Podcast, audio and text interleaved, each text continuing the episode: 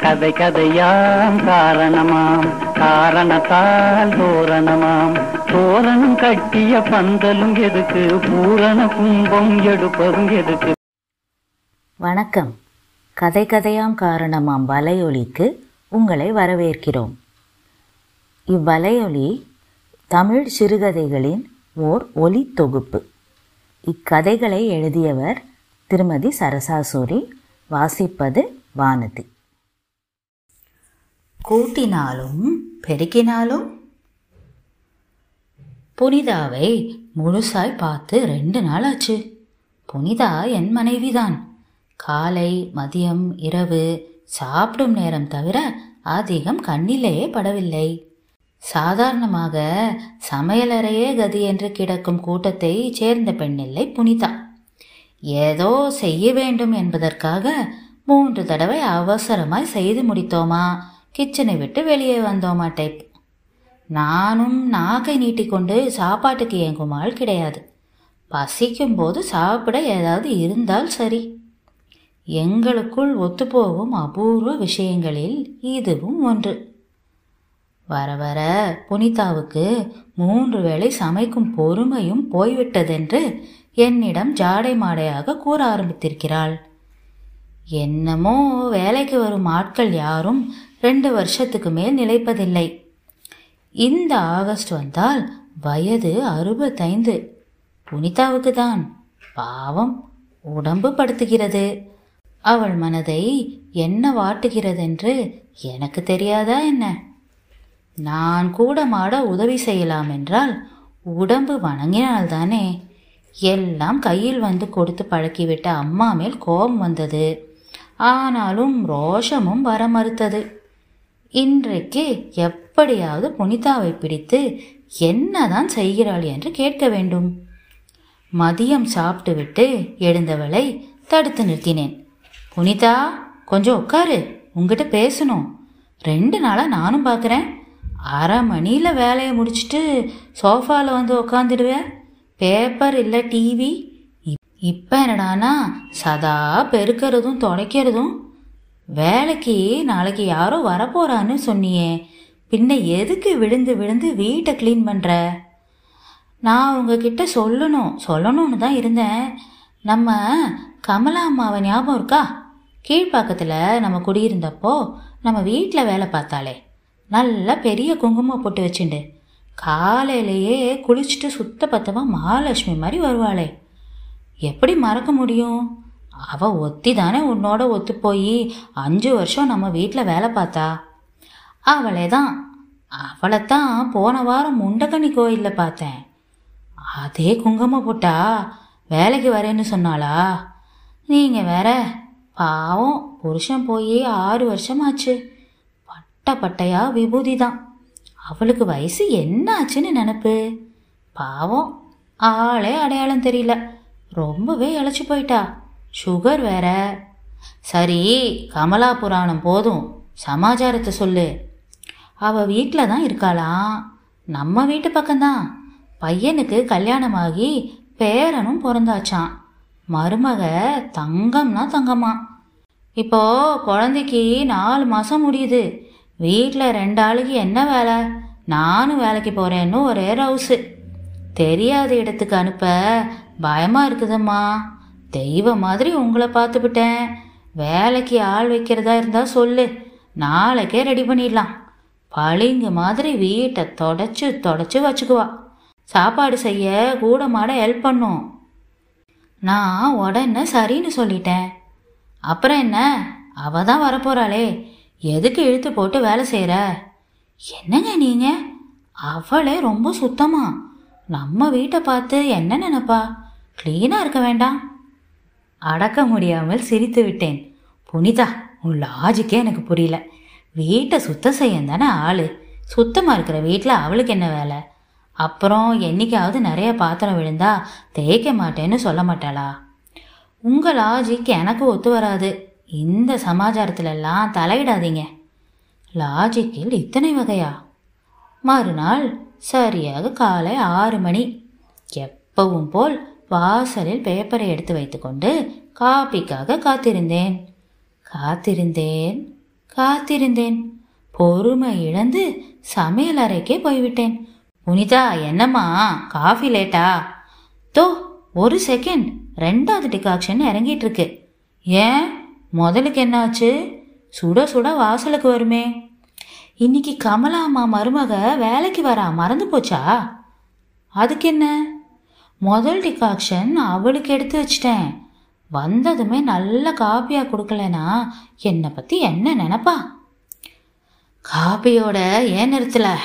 காலை நாஸ்டா நேரத்தில் எதுக்கு எந்திரிச்சேன் தோ பாருங்கள் மூடி வைத்திருந்த எவசில்வ சம்பளத்தை திறந்தாள். கம கமவென்று நெய்யில் பொரித்த முந்திரி பருப்பு என்னை பார் உன்னை பார் என்று வெண்பொங்கல் மேல் உட்கார்ந்து கொண்டு முழித்து கொண்டிருந்தது. ஸ்வீட் இல்லையா? என்று கேட்க தோன்றியது. அப்புறம் அல்வா கிளறியிருக்கேன் என்று சொல்லிவிட்டாளானால் என்னுடைய இதயத்துக்கு தாங்கும் சக்தி இருக்குமா? என்று சந்தேகத்துடன் இடத்தை காலி பண்ணினேன். சரியாக மாட்டிக்கொள்ளப் போகிறாள். ஆனால் கதை வேறு விதமாய் போகும் என்று யார் கண்டார்கள்? காப்பியை எடுத்துக்கொண்டு மறுபடியும் வாசலுக்கு வந்தேன்.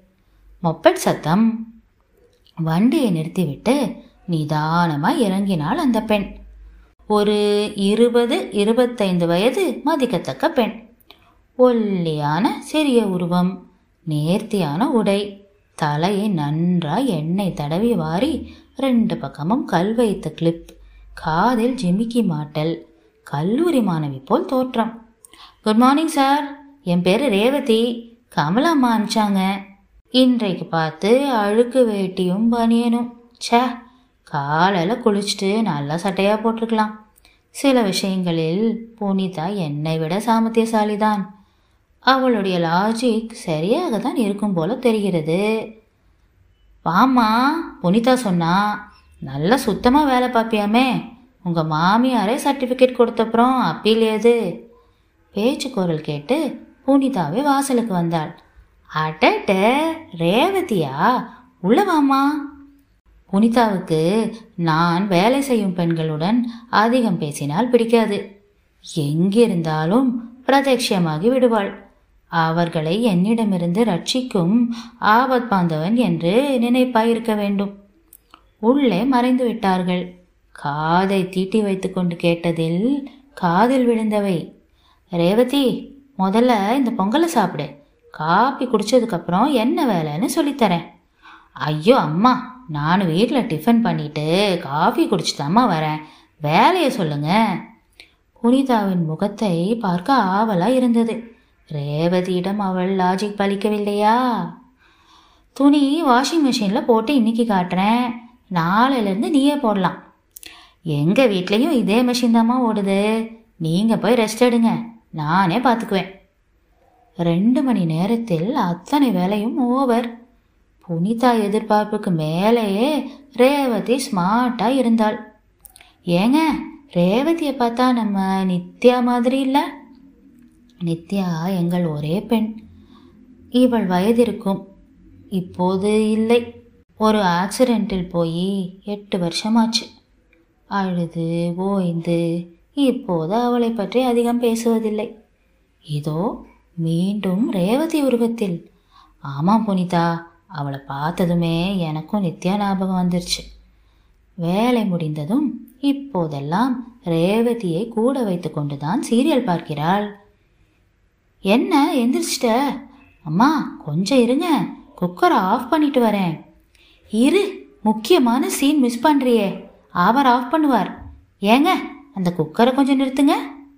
நானும் ரேவதியும் பக்கத்தில் நடக்கிற ஒரு டெக்ஸ்டைல் எக்ஸிபிஷனுக்கு போயிட்டு வரோம். மெஷின் என்னதும் துணியை கொஞ்சம் காய போட்டுடுங்களேன் ப்ளீஸ். இன்றைக்கு கடைசி நாள் அஜித் படம். என் ஃப்ரெண்ட்ஸ் எல்லாரும் பார்த்துட்டாங்க. மதியம் வெளியே சாப்பிட்டுக்கிறோம். எல்லாமே டேபிளில் ரெடி எடுத்து போட்டு சாப்பிட வேண்டியதுதான்.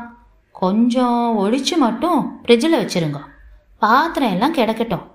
பாலை காய்ச்சி காஃபி மட்டும் போட்டுக்குங்க. உங்களுக்கு தான் ரெண்டு மணிக்கெல்லாம் காஃபி வேணுமே. புனிதா இப்போதெல்லாம் மிகவும் மகிழ்ச்சியாக இருந்தாள். இன்னைக்கு நாம் ரெண்டு பேரும் கடைக்கு போகிறோம் தயாராக இருங்க. எனக்கு ஆச்சரியமாக இருந்தது. இப்போதெல்லாம் நான் ஒருவன் இருப்பதாகவே காட்டிக்கொள்வதில்லை. வீட்டை பூட்டவும் திறக்கவும் மட்டும்தான் என் உதவி தேவைப்பட்டது. ஆனால் இன்றைக்கு கடைக்கு கூப்பிடுறாளே.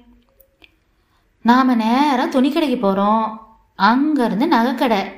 என்ன விஷயம்? வாங்க தெரியும். துணிக்கடையில் ஒரு வயசு குழந்தைக்கான உடைகள் நாலு அப்புறம் ரெண்டு பொம்மைகள் கொஞ்சம் இனிப்பு வகைகள் இப்போ நகை போகணும். வெள்ளி அரஞ்சான் ஒரு ஜோடி கொலுசு. புனிதா போதும் சஸ்பென்ஸ் சொல்லுமா நம்ம ரேவதி பையனுக்கு வர வெள்ளிக்கிழமை பிறந்த நாள். அதுக்கு நம்ம கிஃப்ட்டு ரேவதி பாவங்க சின்ன வயசுலயே அப்பா அம்மாலாம் போயிட்டாங்க. அண்ணங்காரன் மட்டும்தான். அவனும் எங்கே இருக்கான்னு தெரியாதான்.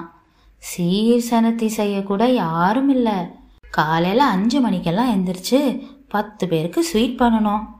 ஒம்பதுலேருந்து பத்து முகூர்த்தம். நாம தான் அம்மா அப்பா ஸ்தானத்துலேருந்து செய்ய போகிறோம் புனிதா பேரனை கையை விட்டு கீழே இறக்கவே இல்லை. புனிதாவுக்கு ராஜ மரியாதை இப்போதெல்லாம் ரேவதி வரும்போது கூடவே அகிலும். குழந்தையை பார்த்து கொள்வது புனிதாதான். நானும் ரொம்ப மாறிவிட்டேன்.